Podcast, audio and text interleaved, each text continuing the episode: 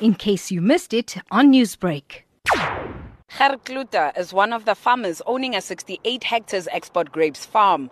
The 57 year old is worried about the outbreak of the oriental fruit fly in farms around the Upington area. The flies to lay the eggs under the skin of the grapes, then it becomes unsuitable for export, in general for human consumption. So we need just a little cooperation from all the farmers. Provincial Agriculture Department spokesperson Ali Deme says if the fly, which was first detected in February, is not contained, it could impact the economy. The province is known to be one of the major producers of grapes, which is feeding to the wine and the citrus industry. Now, these flies are attacking those produce. And as a result, you'd have a situation where you have your low quality harvest. At the end of the day, you'll have job losses. You are bound to have a serious crisis in the province. African Farmers Association of South Africa representative Sihularo Sihularo says the fruit fly affects their produce. Our fear is if it continues,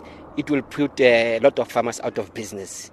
And once they're out of business, unemployment rises. So we are really pleading with government to act as fast as it can. The Provincial Agriculture Department says it's working together with the National Department to contain the spread of the Oriental fruit fly. It says its inspectors remain on the ground.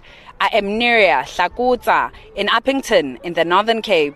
Newsbreak, Lotus FM, powered by SABC News.